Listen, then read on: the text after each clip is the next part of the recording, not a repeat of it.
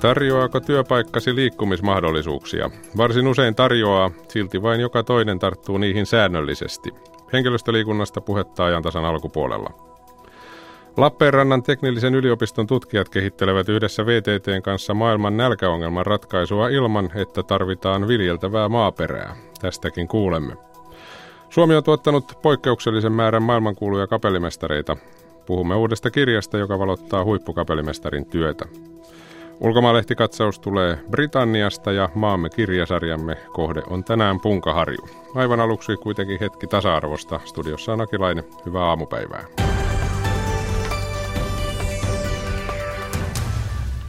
Eilen uutisoitiin varsin monessa paikassa ja varsin näyttävästi, että Saudi-Arabiassa naiset saavat hankkia ajokortin ensi vuodesta alkaen. Näin määrää kuninkaan asetus.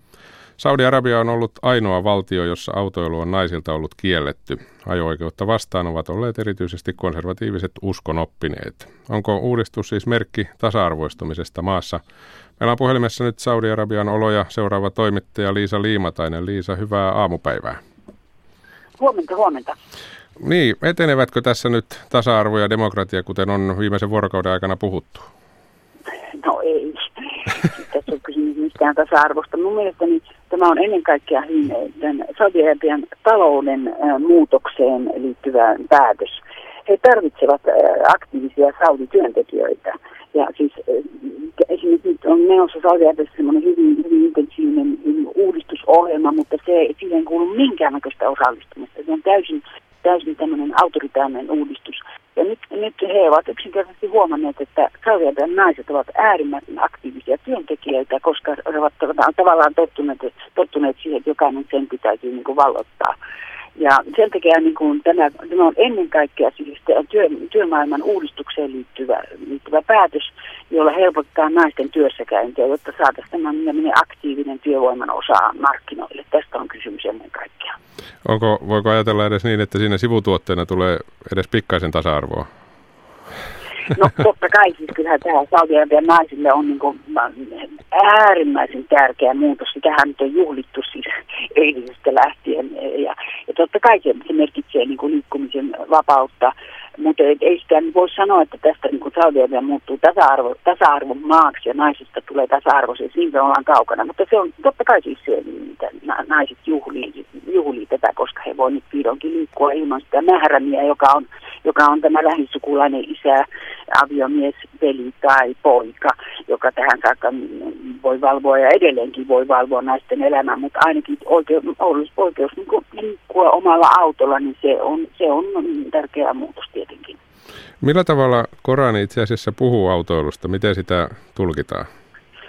No, Korani ei puhu mitään autoilusta. Mä muistan esimerkiksi, mä vuosia sitten haastattelin kuningas Abdullahin eh, tytärtä Adilaa, joka sanoi, että saudinaiset ovat ratsastaneet kameleilla ja hevosilla vuosit satoja. Ja mistä, mistä ihmettä tämä tulee tämä auton, auton, niin kuin, auton ajon kielto. Ja se liittyy ennen kaikkea semmoiseen äärimmäisen konservatiiviseen, tämän saudi konservatiivisen islamin, joka pyrkii valvomaan naisia. Ei tämä mikä Koranissa mitään tämmöistä ohjetta ole. Se on niin kuin, tämmöinen Saudi-Arabian vähäpisin keksimiä, keksimiä sääntöjä, niin kuin monet muutkin. Nämä on vuosi, vuosien takaisin kuunnellut saudinaisia, jotka sanoivat, että heidän ongelmansa ei ole suinkaan islam eikä Korani, vaan, vaan siis tämmöinen ritaalikulttuuri, islam, joka on puettu, täm, puettu tämmöiseen niin kuin, niin kuin heimojen kulttuuriin. Siitä on kysymys, ei islamista.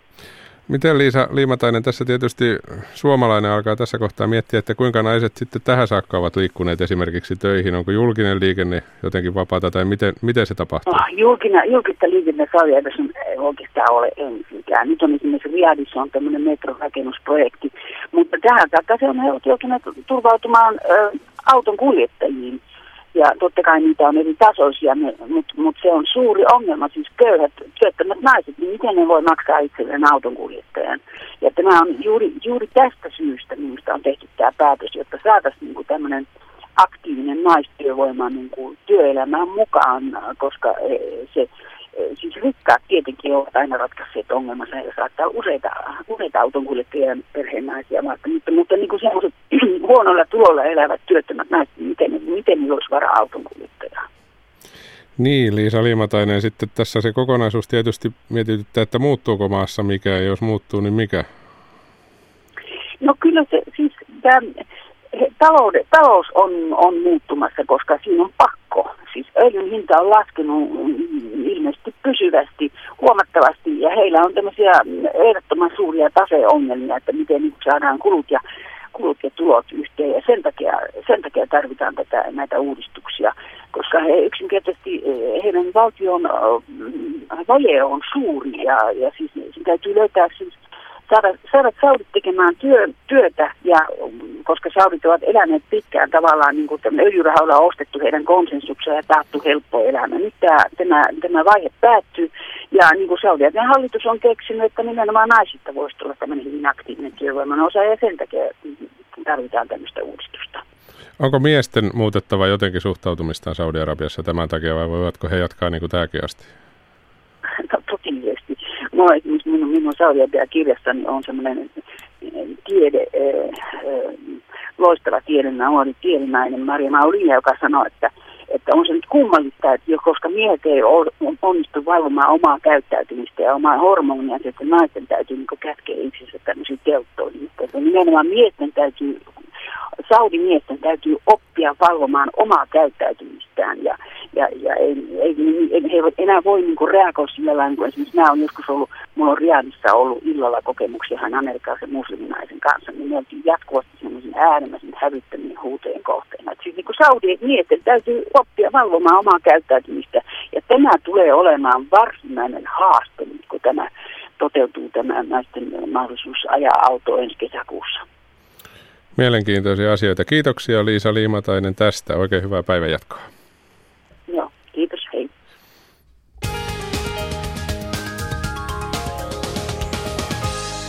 Tähän väliin otetaan liikennetiedote. Se menee tielle 7934 Nivalaan. Tie on suljettu liikenteeltä rummun vaihtotyön vuoksi noin 7 kilometriä Ylivieskan tieltä. Siis tie 7934 välillä Vilkuna Murto Nivalassa – Tärkein paikka paikasta kunnanraja, Nivala Haapavesi 300 metriä vaikutusalue suuntaan Sarjan kylä ja siellä siis tie on suljettu rummun vaihtotyön vuoksi noin 7 kilometriä Ylivieskan tieltä.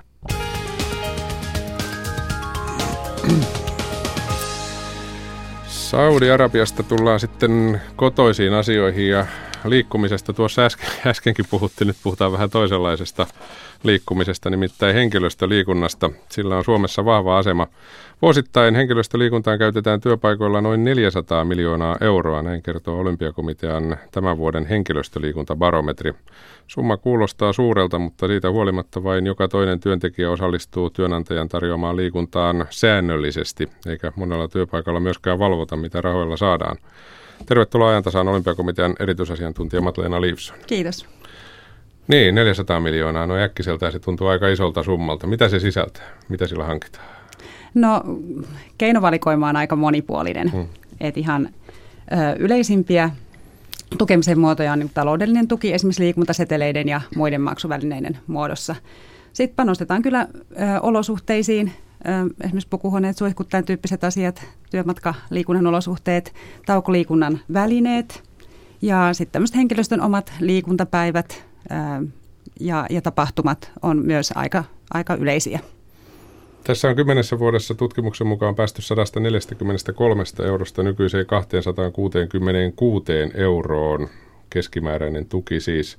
Jankkaa sen verran, että minusta se tuntuu edelleen aika isolta summalta per työntekijä. Onko, mikä sen selittää? Se summa? Ähm, No tietysti se on vähän, että mistä, mistä suunnasta sitä katsoo, mm. että, että onko se iso tai pieni summa. Että jos ajattelee, että, että liikkumisella voidaan vaikuttaa kaikkiin tyypillisimpiin, yleisimpiin työkykyä uhkaaviin. Ja en sano, että se on liikaa, se kuulostaa niin, vai isolta, niin. että näihin ei panosteta niin, niin. paljon, mutta ilmeisesti kuitenkin joo, kyllä, panostetaan. Joo. Joo, mutta kuitenkin että voidaan vaikuttaa aika paljonkin siihen, että, että minkälaista se työkyky ja terveys ja työstä palautuminen. Totuus on niin, tietysti, jos ajattelee vaikka sairauspoissaolopäivän hintaa suhteuttaa, mm, joka on semmoinen kolme ja puolesta euroa, niin siinä mielessä, mutta et kyllä se varmaan kertoo myös siitä, että asia pidetään tosi tärkeänä, että on barometrinkin mukaan ää, yleinen niin kuin työkyvyn vireen tukeminen, terveyteen panostaminen on, on tärkeää työnantajien mielestä ja se kuulostaa tosi hyvältä asialta. Ehkä taustalla on se, että kyyninen toimittaja ajattelee, että kukaan niin. ei laita tikkua ristiin tämän asian Joo, suhteen ennakko, ennaltaehkäisyyn niin sanotusti, kun puhutaan sairauspäivä poissaoloista. Joo. Tässä varmaan kuitenkin, jos ajatellaan firmoja, ison ja pienen firman ero on aika suuri. No joo, siinä mielessä tietysti, että, että kyllähän toi tutkimuskin osoittaa, että alle sadan hengen yrityksissä se taloudellinen panostus on pikkusen isompi kuin sitten taas isommissa yrityksissä. Mutta eihän ne keinot välttämättä tarvitse niin kalliita olla isossakaan yrityksessä. Että aika paljon voidaan kuitenkin tehdä ihan jo yhteisiin toimintatapoihin panostamalla. Nämä ilmeisesti ovat sellaisia asioita kuitenkin firmassa, jossa toimitusjohtajatasolla päätetään, että mitä tehdään. No joo, itse asiassa valtaosassa ö, päätökset resursseista ja investoinneista tekee ylinjohto. Ja myös ylinjohto jatkossa yhä enemmän suuntaa sitä, että, että mihin tämä henkilöstöliikuntapanos menee ja minkälaisia toimia on. Mm, se kertoo tietysti osaltaan siitä, että puhutaan merkittävistä asioista. Joo, ja, ja monesti myös niin kuin aika isoista summista. niin, kuten on jo todettu. Joo. Mikä on se prosentti, millä seurataan, että mihin ne rahat menevät? Tuntuu, että oliko niin, että iso osa firmoista ei seuraa, että mitä sillä rahalla saa? No joo, tämä on kyllä aika yllättävää. Että kuitenkin aika isosta investoinnista on kysymys ja, ja tota, jopa 39 prosenttia ilmoittaa, että ei ole minkäänlaisia – keinoja seurata sitä, että mitä vaikutuksia sillä saadaan aikaan tai miten se tuki kohdentuu. Ja vaan 13 prosentilla on kirjallinen vuosittainen toimintasuunnitelma, johon liittyisi myös mitattavat tavoitteet. Eli neljä firmaa kymmenestä pistää sen rahaa ja toivoo parasta. No vähän, vähän siltä kuulostaa, että, että yleisestikin ehkä nyt vaikuttaa siltä, että taloudellinen tuki on pysynyt vaikeista ajoista huolimatta tai vähän haastavista taloustilanteista huolimatta hyvällä tasolla, jopa kasvanut. Ja olosuhteisiin ilahduttavasti panostetaan paljon, siis niin työmatkaliikunnan olosuhteisiin kuin sellaisiin, joilla voidaan saada lisää liikettä sinne työpäivään. Mutta sitten ehkä just nämä toimenpiteet ja semmoinen suunnitelmallisuus, että et, et tämä liikunta olisi selkeästi osa työhyvinvoinnin johtamisen kokonaisuutta, niin, niin siinä on kyllä vielä tekemistä. Onko sellaisia firmoja muuten paljon, näkyykö se tuosta tutkimuksesta, jotka eivät asiasta välitä, eivät tee mitään, mikä, mikä, mikä kokoisesta prosenttiosuudesta puhutaan? No neljä viidestä työnantajasta tukee tavalla tai toisella henkilöstönsä liikkumista. Niin, eli aika, mm. aika merkittävä Niin, summa joo, suurin osa. Sitten toi toinen puoli asiasta on tietysti se, että työntekijätkään eivät kaikki läheskään käytä. Niin, että vaan, vaan joka toinen säännöllisesti, ja sitten jos me katsotaan, että edes silloin tällöin, niin sitten me puhutaan semmoisesta reilusta 70 prosentista, että kuitenkin hyödyntää sen työnantajan tuen. Eli joka kolmas ei käytä koskaan. Mm, kyllä näinkin, näinkin tästä voi, voi todeta, joo. Onko se, se varmaan sinun mielestäsi on paljon, oli kysymättä, onko se paljon, mutta varmaan mm. sinä ajattelet, että se on aika paljon. Niin, no tavallaan työnantajallahan on mahdollisuus tosiaan tarjota niitä mahdollisuuksia, mutta et sitten pitää jokaisen niihin kyllä itse tarttua. Mm. Että tota, tietysti siihen voi liittyä monilaisiakin asioita, että usein myös tiedon puute. Että et henkilökunta ei tiedä, että mitä kaikkea tukea olisi käytettävissä – et se on ihan yksi asia, että kannattaa panostaa siihen, että, että se asia on esillä monen kanavan kautta. Ja sitten siihen, että, että olisi myös vähän liikkuville sellaisia heille kohdennettuja liikkumisen tapoja, liikuntamuotoja, ohjausta, neuvontaa ja matalan kynnyksen toimintaa esimerkiksi, johon olisi mahdollisimman helppo tulla mukaan. Ja sitten yksi kyllä, mikä tuolta pistää silmään, on se, että, että moni vähän liikkuva sanoo, että, että voisi lisätä sitä liikuntaa, jos joku työkavereista pyytäisi mukaan. Että tässä on mun mielestä ihan ihan semmoinen aika tärkeä viesti meille jokaiselle, että, että voisi pyytää, pyytää työkaveria mukaan johonkin vaikka itsellekin mieluiseen harrastukseen. Eli kun työpaikalla on niitä liikkuvia, niin se tavallaan voi käydä niin, että se nostaa sitä kynnystä lähteä mukaan, jos ei, mm. jos ei uskalla mennä. Niin, kyllä se semmoinen niin kuin sosiaalinen tuki ja yhdessä tekeminen, yhteisöllisyys on tosi tärkeän tuntusta. Että noin neljännes sanoo tosiaan, että, että tämmöiset liikuntakaverit vois, vois sitä omaakin liikettä lisätä. Tässä tietysti joku nyt miettii radio ääressä, että millä helskutin ajalla sitä ehtii enää liikkua, kun mm. hyvä, että ehtii työt tehdä. Niin. niin sekin varmaan selittää sitä joka kolmatta. Joo, osittain näin. Ja, ja sen takia mä ajattelenkin, että, että kun 90 työpaikasta tuntuisi olevan noin työmatkaliikunnan olosuhteet kuitenkin hyvällä tolalla, että siellä on, on pyörätelineet ja suihkut, pukuhuoneet, mutta aika harva sitten kuitenkaan systemaattisesti panostaa siihen työmatkaliikunnan edistämiseen, niin siinä voisi olla kyllä yksi semmoinen, mitä voisi miettiä, että, että voisiko sen osan edes työmatkasta kävellä tai pyöräillä, liikkua lihasvoimin ja, ja, sitä työnantaja voisi myös tukea sitten monin tavoin, että, että niin tapahtuisi. Niin, mitä muita vinkkejä työnantajille olisi? Kannattaako satsata rakentamiseen vai antaa niitä liikuntaseteleitä? Mikä parhaiten toimii?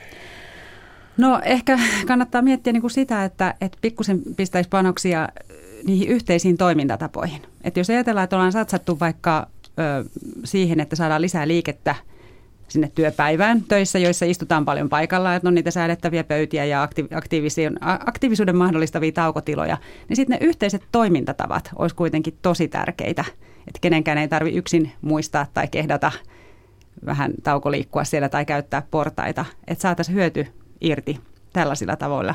Ja toki mm. sitten miettiä ihan sitä, että minkälaista se työ on, mitä meidän porukka haluaa ja toivoo, mitä niille kuuluu, miten ne voi, ja sitten yhdessä henkilöstön kanssa suunnitella, että mitkä olisi sellaisia hyviä konkreettisia toimenpiteitä, mihin haluttaisiin vaikka seuraavana vuonna tarttua, ja sitten seurata niiden toteutumista.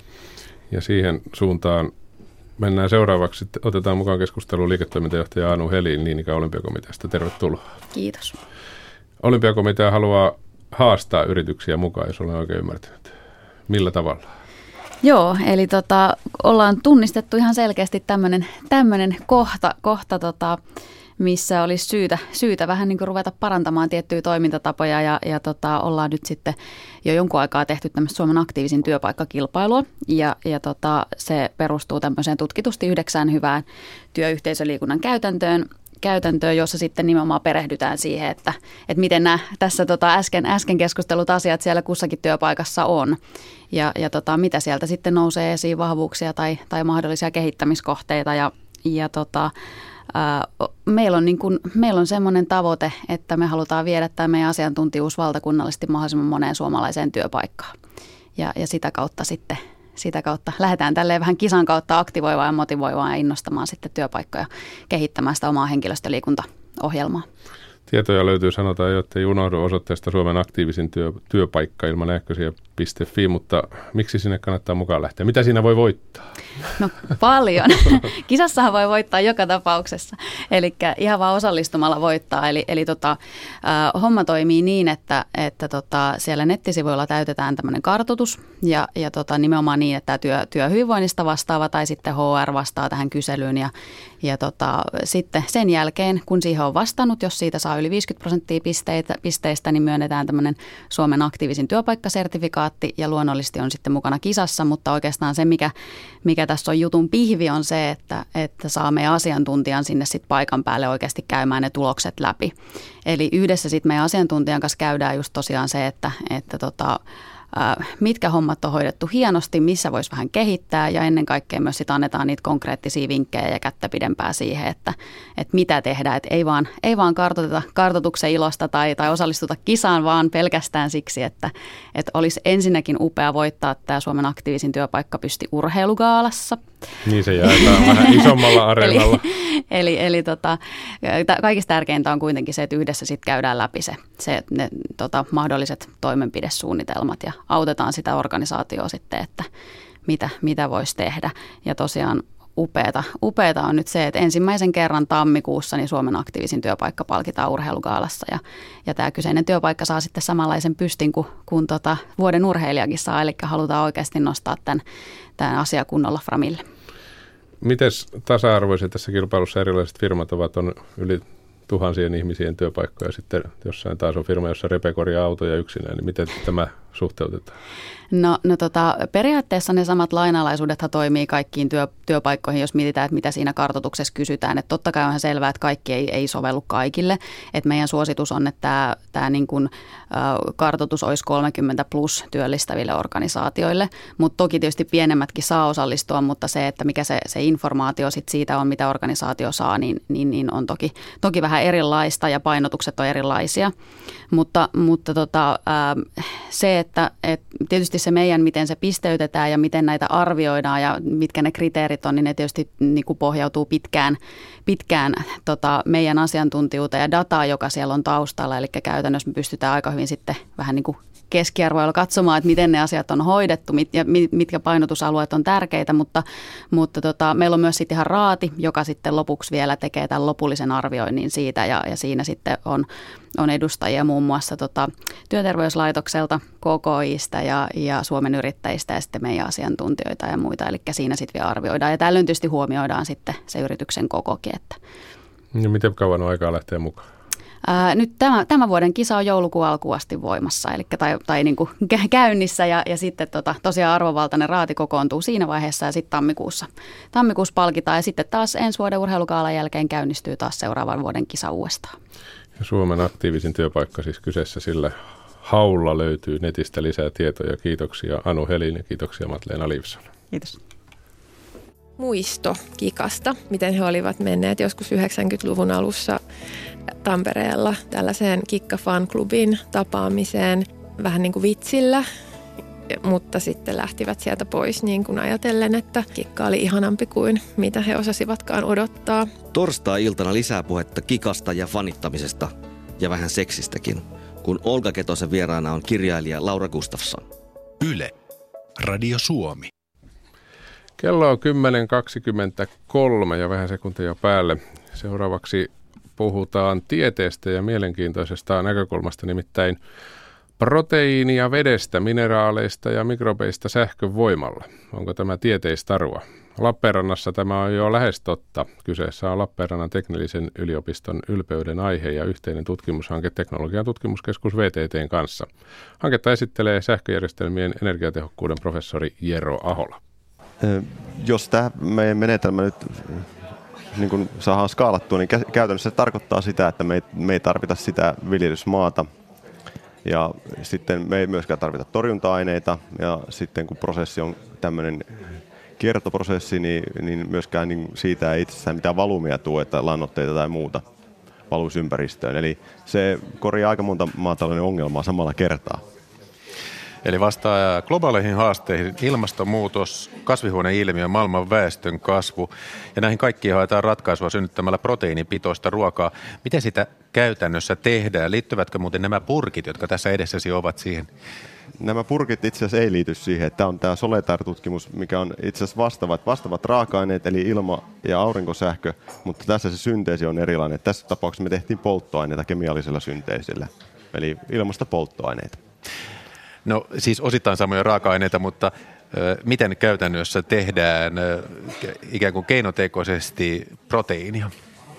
Tämä proteiini ei ole keinotekoinen, se on ihan luontainen, mutta ajatus on siinä, että me, me, meillä käytetään luontaisia, luonnosta löytyviä mikrobeita, mitkä on sellaisia, mitkä syö, ottaa ravinnon vedystä ja sitten käyttää rakennusaineena hiilidioksidia ja sitten niille tarvitaan hivenaineita ja typpeä ja fosforia kasvuun. Eli ne monistuu ja me tarjotaan oikeastaan niille se kasvuympäristö ja energia ja rakennusaineet.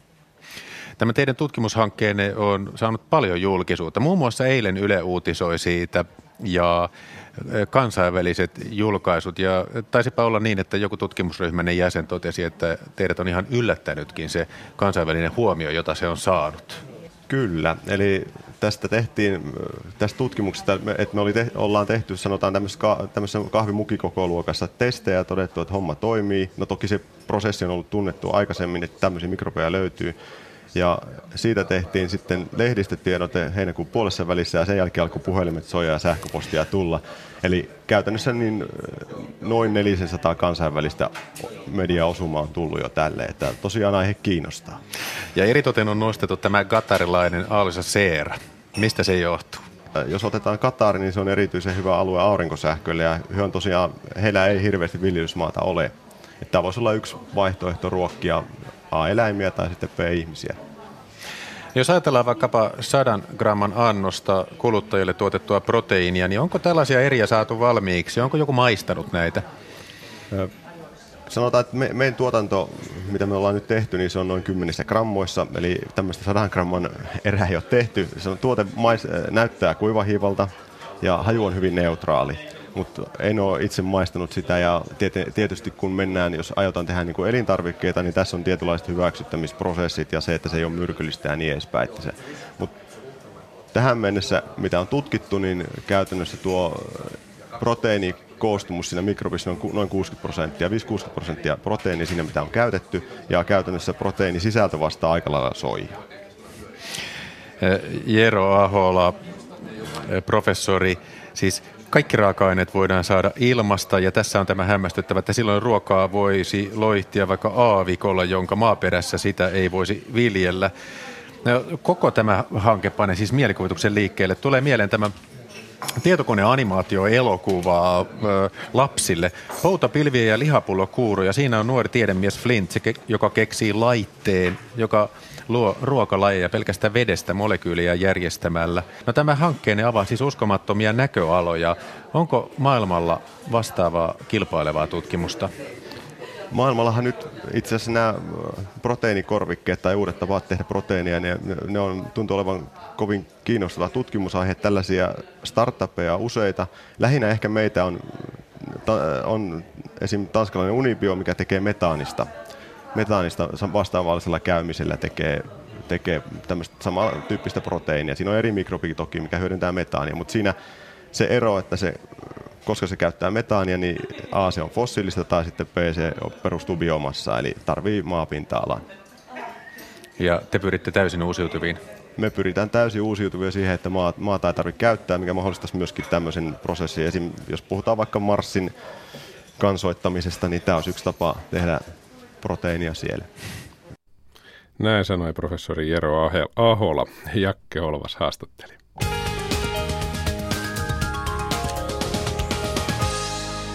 Liikennetiedotettiin 50 eli kehä kolmonen Vantaa liikennetiedote onnettomuudesta. Yksi ajokaista suljettu liikenteeltä haittaa ajosuunnassa länteen. Siis tie 50 eli kehä kolmonen Vantaa, tarkempi paikka Martinlaakson liittymä. Yksi ajokaista suljettu liikenteeltä haittaa ajosuunnassa länteen.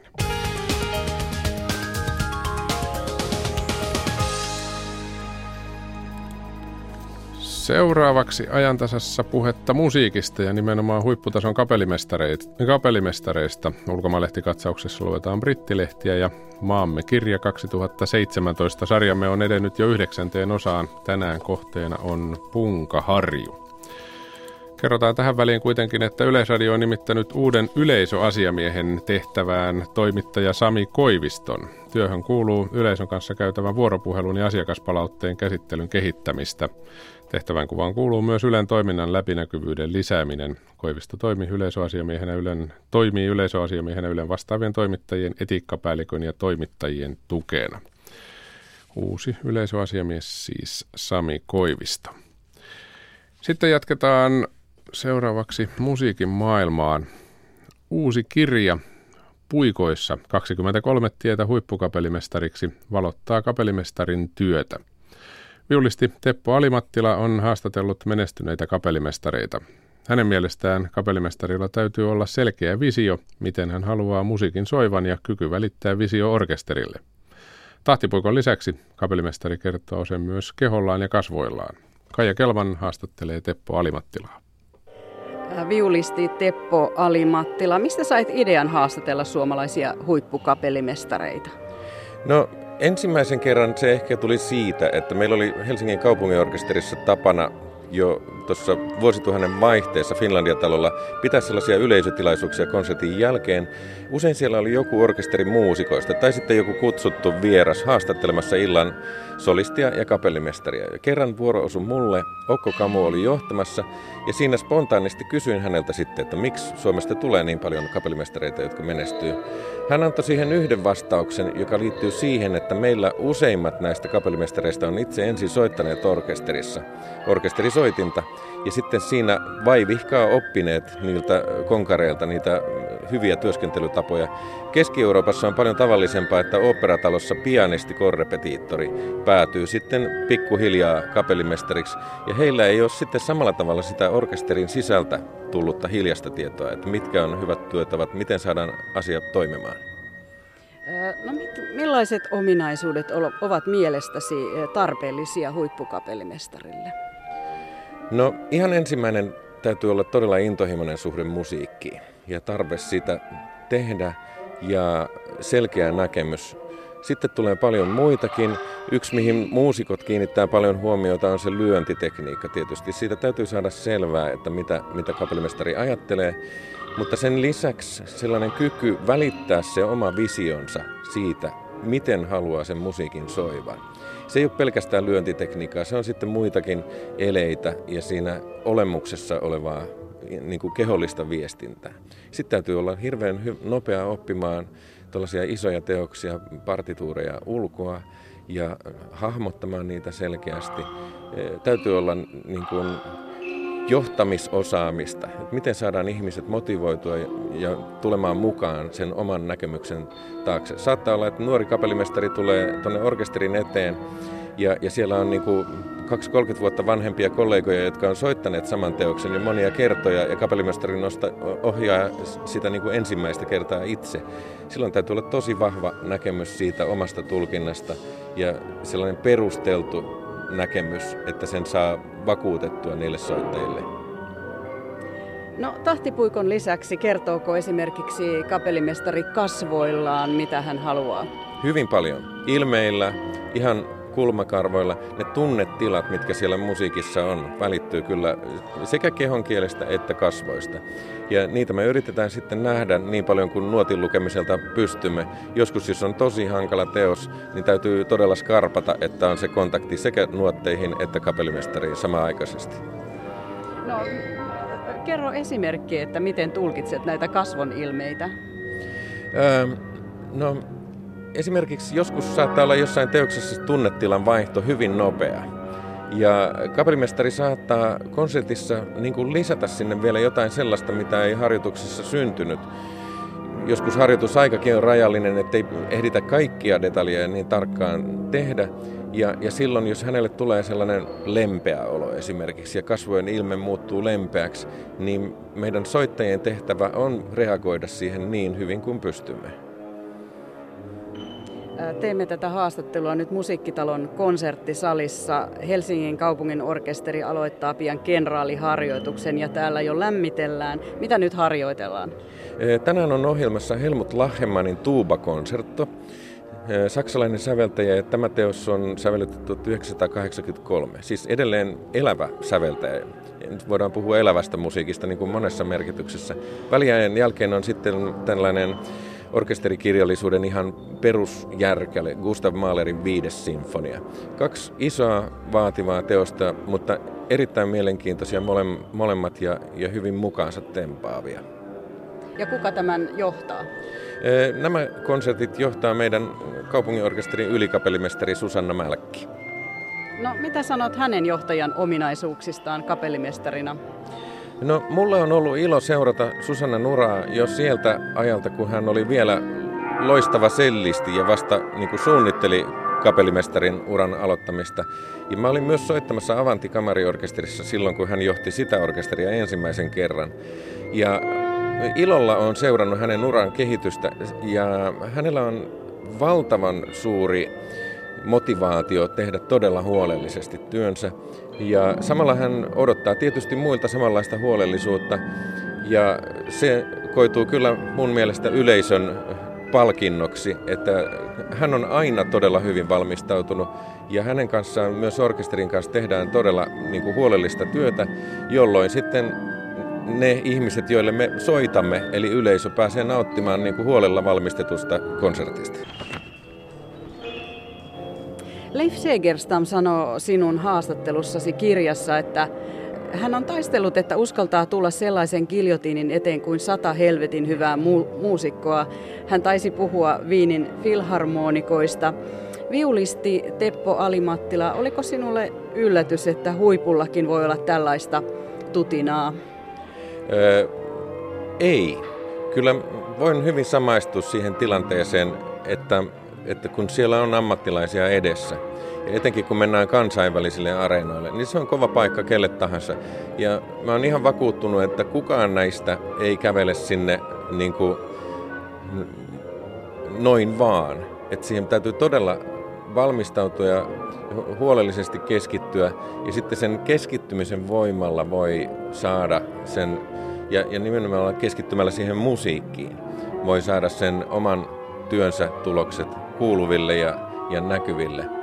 Et silloin jos ajatus lähtee harhailee johonkin sellaiseen, että, että mitä itse on tekemässä tai sellaiseen egon ympärillä pyörivään myllyyn, niin silloin on kyllä vaikeuksissa. Millainen on hyvä suhde orkesterin ja kapellimestarin välillä? Se on ilman muuta kahteen suuntaan. Että sekä kapellimestari että orkesteri antaa virikkeitä ja se on niin kuin vuorovaikutussuhde. Ja kapellimestari toki tekee sellaiset isot päätökset, tärkeissä suurissa linjoissa, mutta antaa myös tilaa esimerkiksi soolosoittajille silloin, kun heillä on omat osuutensa, niin tehdä sellaista detaljityötä sillä tavalla, kun he kokevat sen, sen mielekkääksi. Ja kapellimestari pitää huolen suurista linjoista. No onko orkesterien ja kapellimestarien työ nykyään hektisempää kuin ennen, eli onko harjoitusaikaa vähemmän? Kyllä siihen suuntaan on menty. Etenkin meillä huomattiin silloin, kun siirryttiin musiikkitaloon, niin konserttien määrä lisääntyi jonkun verran ja ehkä niin kuin teemme hieman enemmän konsertteja, isompia ohjelmia. Sitten on toki levytyksiä sen lisäksi ja toisinaan kiertueita. Mutta kansainvälisessä vertailussa, jos puhutaan vaikka Englannista, niin meillä on vielä varsin kohtuulliset niin määrät työtä. Kiinnostaako sinua itse tällainen kapellimestarin työ? Sanotaan, että se kiehtoo mua, mutta ei henkilökohtaisesti kiinnosta. Mulla on ollut pari sellaista tilannetta, että mä oon ö, käytännön syistä joutunut liidaamaan ensin yhden produktion viulun kanssa ja sitten toisen ihan kapellimestarina, mutta siinäkin tapauksessa mä olin itse sovittanut sen musiikin ja osittain säveltänyt. Se oli mulle kaikki tuttua jo niin kuin kaukaa aikaisemmin. Ja sitten näihin produktioihin ei ollut vain taloudellisista syistä varaa palkata kapellimestaria erikseen, niin sitten mä lupasin hoitaa sen. Ja tota, sitä kautta mulla on niin kuin jonkunlainen henkilökohtainen kokemus, mitä se voi olla. Mutta mun paukut ei riitä siihen, että mä tekisin sitä työkseni oikeasti. No tässä kirjassa Atso Almila puhui siitä, että mitä välittyy musiikista ja hän puhui informaatiosta. Esimerkiksi sanoi, että hän viittasi mielestäni historiaan ja puhui me ja meidän laulut. Niin mitä sinun mielestäsi musiikissa välittyy ääniaaltojen mukana? Voi siellä on niin paljon. Siellä on oikeastaan koko se humaanin kokemuksen kirjo.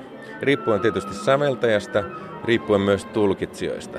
Mutta jos ajatellaan vaikka Sibeliuksen musiikin vaikutusta suomalaiseen kansallistunteeseen ja sitä aikaa, milloin hän sävelsi Finlandian ja, ja ensimmäiset sinfoniansa, niin olihan se valtavan suuri kansallisen, kansallistunteen heräämisen aika.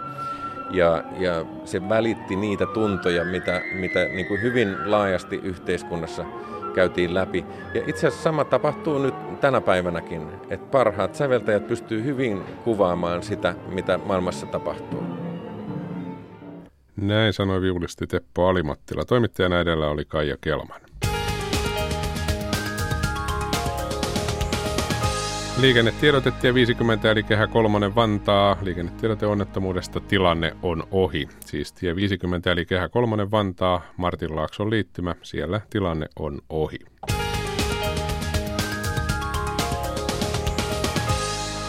Kapellimestari äsken äänessä ja yhdenlainen oma elämänsä kapellimestari, se on tuo Mattikin. Matti Ylä, Suomen Radio, tervetuloa. Ikuinen kakkosviulisti. Niin sanotusti niin. kyllä se kotona vielä meni, mutta niin, niin, konsertissa en saanut menemään. Suomen Radiota tuossa parinkymmenen minuutin kuluttua aloitellaan ja Tänään nyt pitäisi jonkinlaista päätöstä tulla tuolta eduskunnan kansliatoimikunnasta siitä, että miten julkisia nämä vierassissat nyt sitten oikeastaan onkaan, ketkä käyvät käyvät päättäjiemme siellä tapaamassa. Ja hyvin paljon on kuultu tästä eduskunnan puolta ja kansanedustajilta on kuultu, että pitäisikö ne julkistaa vai ei, mutta kun lobbareilta ei ole kysynyt vielä kukaan. Me otetaan yhteys Mikael Jungeri, joka, jolla nyt kokemusta löytyy siis vähän vähän niin kuin ovien molemmin puolin. Kansanedustaja, silloin kun hän oli vielä kansanedustaja, niin tämä vääntöhän alkoi jo silloin. Sitten mihin on siirtynyt viestintätoimisto Kreapin toimitusjohtajaksi ja toimii myös Markkinoinnin, teknologian ja luovuuden liiton eli MTLn hallituksen puheenjohtajana – ja he ajavat tällaista avointa lopparilistaa. Eli loppareiden mm. puolesta kaikki olisi ok ilmeisesti, mutta eduskunta nyt haluaa edelleen silputa päivittäin nämä listat. Mielenkiintoista tästä keskustelua riittää varmaan tämän jälkeenkin. Suomen radio kello 11.03, Matti Ylönen, Maria Jyrkäs. Nyt kello on kuitenkin 10.42 ja ajantasassa jatketaan ulkomaille. Mennään ulkomaalehtikatsauksen pariin. Katsaus tulee Britanniasta, lehtiä on lukenut Pasi Myöhänen. Britannian päivälehtiä dominoi Jeremy Corbyn, 68-vuotias, mielipiteissään järkähtämätön sosialisti ja työväenpuolueen johtaja, joka uskoo nyt, että hän on valtaanpääsyn kynnyksellä Britanniassa. The Guardian analysoi Corbynin puoluekokouspuhetta, jossa hän kehottaa Britannian heikkoa konservatiivihallitusta valmistautumaan lähtöpasseihin. Corbyn sanaili puolueensa olevan valmis hallitusvastuuseen ja vain odottelevan valtaan pääsyä. Lehden poliittinen varapäätoimittaja Rowena Mason analysoi, että Corbynin kritiikki oman puolueen sisällä on vaimentunut sitten kesäkuun yllättävän parlamenttivaalimenestyksen. Lontoon työväenpuolueelainen pormestari Sadiq Khankin sanoi, että hyvä vaalitulos oli täysin puoluejohtajan ansiota. Viime aikoina työväenpuolue on ottanut kaulan konservatiiveihin mielipidemittauksissa. Jos maassa pidettäisiin vaalit nyt, olisi Labourin voitto täysin mahdollinen. Britanniassa monet analysoivat, että suosi on rohkaissut työväenpuolueen johtaja Corbynin ajamaan vasemmistolaista politiikkaansa entistä pelottomammin. Corbynin puoluekokouspuhe sisälsikin reipasta retoriikkaa, raportoi The Times. Vasemmistojohtajan mukaan Länsi-Lontoossa palanen Grenfell Towerin hiiltynyt raunio on traaginen monumentti Britannian epäonnistuneelle ja rikkinäiselle järjestelmälle, joka työväenpuolueen täytyy muuttaa. Kunnalliseksi vuokra-asunnoksi rakennetun tornitalon palossa kuoli jopa 80 henkilöä, suuri osa heistä oli matalatuloisia. Labourin johtaja lupasi puheessaan muun muassa, että ammattiliitoille palautettaisiin niiden menettämiä oikeuksia ja ne saisivat uusia. Yhtiöiden täytyisi maksaa enemmän veroja, jotta kansa voi kehittää taitoja, joita tarvitaan robotiikan ja keinoälyn haastaessa perinteiset ammatit. The Guardian raportoi, kuinka elinkeinoelämän huolet työväenpuolueen talouspoliittisesta linjasta varjostivat ajoittain muuten aurinkoista puoluekokousta. Labourin talousasioiden puhemies John McDonnell myönsi kokouksessa, että puolue on tutkinut kuinka toimia, jos markkinat menettäisivät luottamuksen puntaan työväenpuolueen noustessa valtaan. Britannian elinkeinoelämän keskusliitto CBI varoittaa, että yhtiöt pyrähtäisivät karkuun Britanniasta, jos Jeremy Corbynin johtama työväenpuolue pääsisi maassa vallan kahvaan. Päivälehtien sivuilla puidaan tietenkin myös EU-eropäätös Brexitia. The Guardian raportoi Eurooppa-neuvoston puheenjohtajan Donald Tuskin vierailusta pääministeri Theresa Mayn tykönä. Tusk kertoi lähtevänsä Mayn luota entistä optimistisemmalla mielellä. Hänen mukaansa Mayn Italian Firenzessä viime viikolla pitämä puhe osoittaa, että Britannialla on EU-neuvotteluissa entistä realistisempi ja rakentavampi asenne. Tusk sanaili, että Britannian tähän astinen neuvottelufilosofia, jonka mukaan kakku voidaan syödä ja säilyttää samaan aikaan, näyttää tulleen tiensä päähän. Hän sanoi kuitenkin, että Britannian täytyy näyttää entistä enemmän halukkuutta taloudellisten velvoitteidensa hoitamiseen ja Britanniassa asuvien EU-kansalaisten tilanteen ratkaisemiseen ennen kuin unioni voi ryhtyä neuvottelemaan eron jälkeisistä kauppasuhteista. Downing Streetin mukaan pääministeri May käytti tilaisuuden kehottaakseen EUta olemaan entistä luovempi ja mielikuvitusrikkaampi EU-neuvotteluissa, raportoi Guardian. Joustavuusvaatimuksilla Britannia pyrkinee hoputtamaan kauppaneuvottelujen alkua.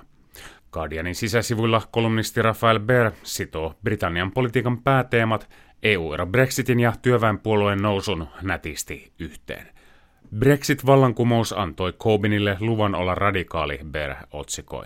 Hänen mielestään Britannian politiikan suurin muutos on se, että Brexit-päätöksen jälkeen konservatiivipuolue on normalisoinut kaikki radikalismin muodot.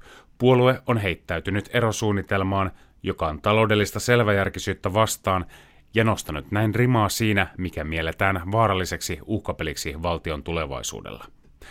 Konservatiivit marssivat vallankumouksellisen fantasian tahtiin kehottaen skeptikkoja uskomaan, että tahdonvoiman avulla mikä tahansa on mahdollista. Koska konservatiivit ovat polttaneet taloudellisen selväjärkisyyden sääntökirjan, työväenpuolueella on kaikki tarvitsemansa lupa kahleettomaan radikalismiin Ber maalailee. Jos Britannian lehdistä haluaa löytää EU-eroa kannattavia ääniä, täytyy siirtyä The Guardianista konservatiiveille uskolliseen Telegraph-lehteen, joka kampanjoi EU-eron puolesta. Sen pääkirjoituksessa kannustetaan pääministeri Main hallitusta näyttämään, että maa on valmis eroamaan EUsta ilman kauppasopimusta. May lupasi viime viikolla Firenzen puheessaan 20 miljardia euroa EUlle sovittujen velvoitteiden täyttämiseksi. The Telegraphin mielestä May on nyt tilanteessa, jossa häntä on huijattu avaamaan kukkaronnyörit ja nyt mikään ei riitä. Lehti kannustaa mein hallitusta käytännön valmisteluihin sen varalta, että neuvottelut kariutuvat. Britannia on Brexit-päätöksen myötä riitaantunut, joten maan voisi kuvitella olevan entistä onnettomampi paikka. Mutta onnellisuustutkimus, josta The Guardian raportoi, kertoo toista. Maan tilastokeskuksen tutkimuksen mukaan maa on positiivisempi paikka kuin ennen kansanäänestystä.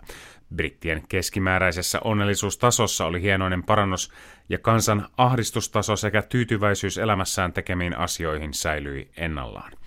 Tilastokeskuksen johtaja Matthew Steele kuvailee lehdessä tulosta yllättäväksi maan poliittisen myllerryksen ja epävarmuuden keskellä.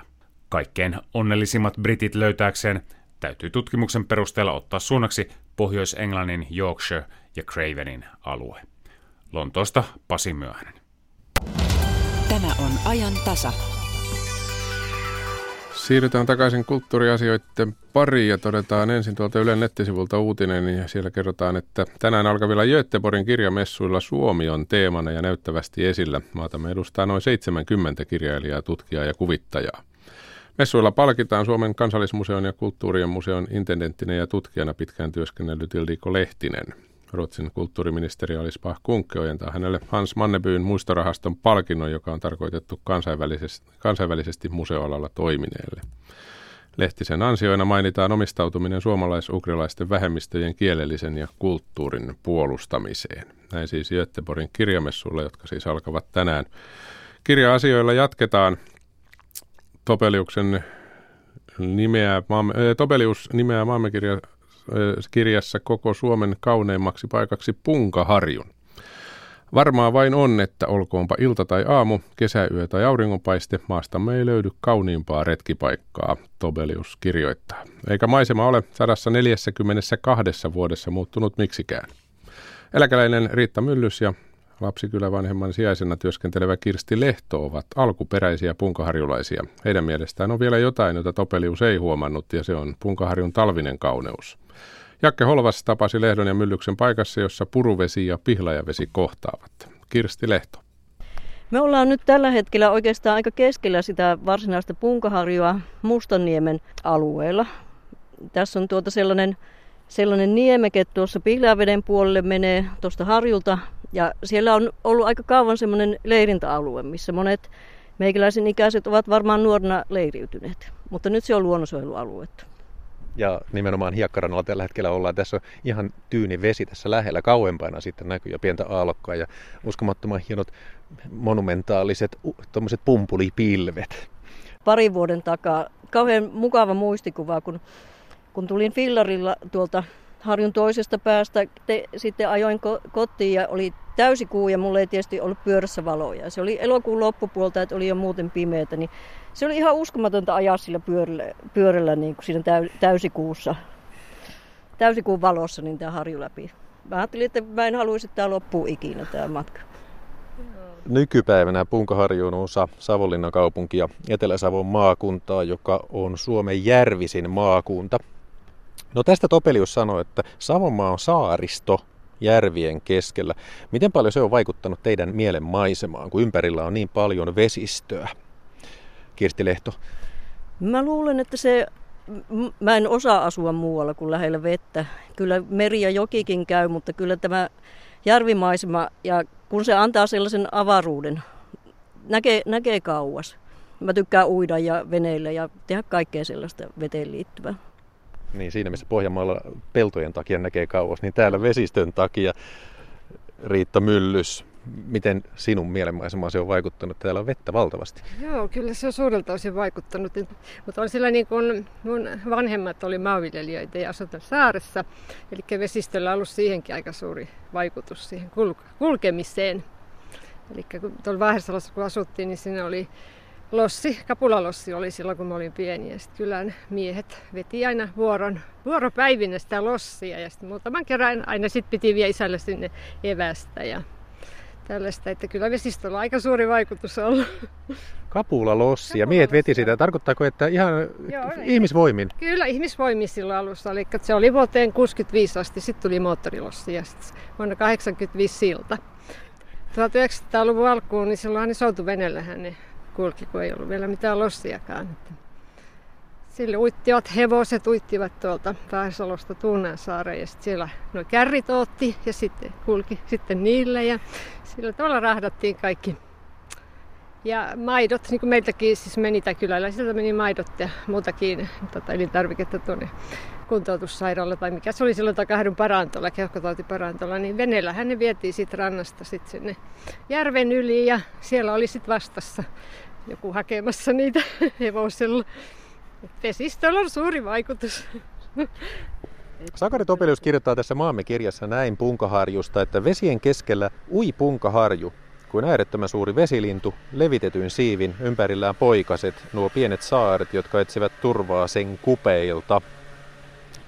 Mutta nyt näihin linnunpoikasiin. Mä muistan, mä jotenkin ihan hirveästi tuota tykkäsin lapsena ja tykkään vieläkin tällaista laulusta, kun on suuri sun rantas autius, missä tuota linnun, linnunpoikasta katellaan ja linnunpoikainen itkee emosa. Että se jotenkin tuli heti tästä mieleen. Epätietoista on, milloin punkaharju on ihanimmillaan. Muutamat ihailevat sitä silloin, kun aurinko kohoaa puruveden takaa ja ulapat kimaltelevat ja koivujen lehdet näyttävät läpikuultavilta aamuruskossa. Sitten toiset pitävät paikkaa ihanampana silloin, kun kuu heijastuu pihlaja veteen ja harjun vastakkainen sivu on tummassa varjossa. Kirsti Lehto ja Riitta Myllys, oletteko vertailleet koskaan näitä, että puruveden aamu vai pihlajaveden ilta tai...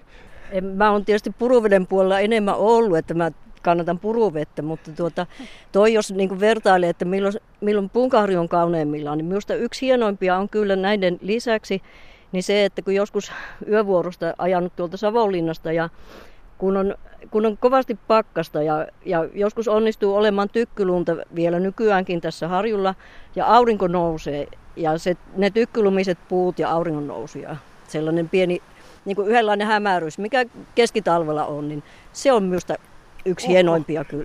Sama... Sain vielä kävyn päähän. Samaan aikaan kuin tunnelmot käpy putosi. Miltä kuulostaa Riitta Myllys sama kuin Kirsti sanoi, niin tosiaan talvella, että on kyllä tosi komeet maisemat, kun on pakkasta ja tai harjun puut on kuurassa ja mm. aivan mahtavaa. Varmaa on vain, olkoonpa aamu tai ilta, kesäyö tai auringonpaiste, maastamme ei löydy kauniimpaa retkipaikkaa. Niin kauas kuin silmä kantaa, matkustaja ei väsy katselemaan tätä luonnon suloista leikkiä. Alin oma, hän huomaa jotakin uutta, jota ei luule vielä nähneensä, ja mihin ikinä hän menee, keksii hän aina uusia avaria ja hymyileviä näköaloja, olen ymmällä siitä, eikö tuo viimeinen näkemänsä ole kaikkia edellisiä ihanampi. No tähän liittyen nyt, Riitta Myllys ja Kirsti Lehto, huomaatteko te vielä jotain uusia, tämmöisiä uusia hymyileviä näköaloja? Kyllä, minusta tuntuu, että, että nythän mitä vanhemmaksi mä tuun ja, ja mitä enemmän niin sanotusti maailmaa ja elämää nähnyt, niin minusta tuntuu, että mä näen niin selkeämmin ja paremmin tämän maiseman arvon. Näin Riitta Myllys, vieläkö tulee yllätyksiä ja uusia Joo, samaa mieltä Kirstin kanssa, että näin vanhempana niin eri tavalla tämän näkee tämän kauneuden, koska ei silloin lapsena ei sitä silleen tajunnut. Mm. Et eikä niin kuin vanhemmat ja ketkään kyläläisetkään ylistänyt tätä punkaharjun kauneutta, että silloin mä olin, se oli kovaa työtä piti tehdä ja se aika meni siinä. Niin ei, ei sitä sillä tavalla huomannut, mutta onko siinä aavistus savolaisuutta nyt sitten, että sitten me, sitten me tuota huomataan tämä paremmin, kun matkailijatkin tämän huomaa ja Iltalehti ylistää vai Ilta-Sanomat, mutta, mutta sehän on ihan hassua. Mutta... Kyllä se lapsena joskus mietti sitä, kun nämä turistit tai yleensä muualta ihmiset, niin ihmetteli, miten kaunis paikka no. tämä. Mutta ei se, se, oli jotenkin, niin se oli itsestäänselvyys, että kun no. täällä asuu, niin ei sitä sillä tavalla ajatellut, että mikä tämä nyt sitten on. Kirsti mainitsi tämän savolaisuuden. Topelius kirjoittaa näin, että savolainen on ymmärtäväisempi ja enemmän omaa etua katsova kuin hyvän tahtoinen karjalainen. No Punkaharju on Etelä-Savoa. Nyt on vaikea sanoa heti tuohon, mutta kyllä itse mun identiteetti on savo-karjalainen, että ei ihan tarkasti kumpaakaan. Ehkä savolaisuutta enemmän. Ymmärtäväisiä me toki olemme, mutta ja toki sitten ymmärrämme muut, muutkin ihmiset. Joo, vieraanvaraisia. Putinillekin näytimme, niin. että me osaamme olla ystävällisiä ja kansainvälisiä ihmisiä. Aivan. Niin tällainen heimoajattelu tai tällainen kansanluonne tyyppinen ajattelu, sehän ei ole nykyään yhtään muodissa, mutta Topeliuksen aikana silloin 1800-luvun loppupuolella tällaisia kokeiltiin ainakin. Ja varmaan siinä on se, että siihen aikaan ei sillä tavalla muutettu ja, ja tuota, mm. käyty muualla. Että se oli se identiteetti varmaan vahvempi. että minä olen punkaarilainen ja en muuksi muutu tai näin. Ainoastaan Savossa ja Karjalassa hoidetaan hevosia huolellisesti. Miten täällä Kaakkois-Suomessa hoidetaan hevosia? Onko teillä tästä edes ajatusta? No mä voisin sanoa nyt ihan Punkaharjulta, kun teen, teen lasten ja nuorten kanssa työtä ja, ja tuota, lapset ja nuoret ratsastaa. Itsekin kävin Issikalla tässä Harjulla ratsastamassa kaksi päivää sitten ja, ja tuossa on hevostalli tuossa Vaahersalossa. Niin tuota, oikein hyvin niissä ainakin niin hevoset kyllä huolehittaa. Mm. Entä sitten, mitä mieltä te olette tästä jaottelusta, että Itä-Suomessa ja Länsi-Suomessa on erilaisia ihmisiä? Mikä on lauhkeaa, valoisaa, avomielistä suomalaisessa luonteessa, mitä sellaista havaitaan, niin se on kaikki karjalaista perintöä. Ja mikä vakaata, hiljasta ja karkeaa kansassamme, se on etenkin hämäläisiltä perittyä. Tuota tuota. Voi olla, että länsisuomalaisiin on helpompi, helpompi sitten niin tutustua ja he on ehkä avoimempia kuin mitä me savolaiset ollaan. Että me saatetaan kyllä katella pitkä aikaa ja kun tulee etelän toimittaja, niin saatetaan keksiä keskenämme lempinimikin hänelle ja kaikenlaista. Että, että se voi tulla ihan mistä tahansa, että jos sulla on tuota len, to, lenkkarit vaikka jalassa, niin se on sitten lenkkeilijä tai tämän tyylisiä vaikka mitä. Se on savolaista. Näin sanoi Kirsti Lehto. Toinen punkaharjulainen haastateltava oli Riitta Myllys ja toimittajana Jakke Holvas. Ja tämä oli siis Yhdeksäs osa Maamme kirja 2017 sarjasta, jossa verrataan Topeliuksen ajan Suomea nyky-Suomeen ja sarja tietysti sitten jatkuu ajantasassa jälleen huomenna. Minuutin päästä uutisia Radio Suomessa kello 11. Sitä ennen todetaan, että kun äsken oltiin Punkaharjulla, niin iltapäivällä paikkana on Mäntyharju. Koko ajantasa iltapäivällä Etelä-Savosta Mäntyharju on silloin paikkana ja sieltä lähetys tulee. Mäntyharjuhan houkuttaa kulttuurilla ja järvimaisemilla, silti vireä kunta on menettänyt asukkaitaan. Millä keinoilla poismuutto saadaan kuriin, mitkä ovat maaseudun vetovoimatekijät? Iltapäivän ajantasa siis kokonaisuudessaan Mäntyharjulta maalaismaisemista ja siellä kuullaan myös toisenlainen tarina siitä, miksi paljasjalkainen helsinkiläinen on muuttanut pysyvästi maalle. Ja latokulttuuri myöskin on tuossa lähetyksessä esillä. Toimittajina Mira Stenström, Jakke Holvas ja Maria Alakokko. Tämä siis 14.03 alkaen, mutta nyt kello on 11. Kiitoksia seurasta.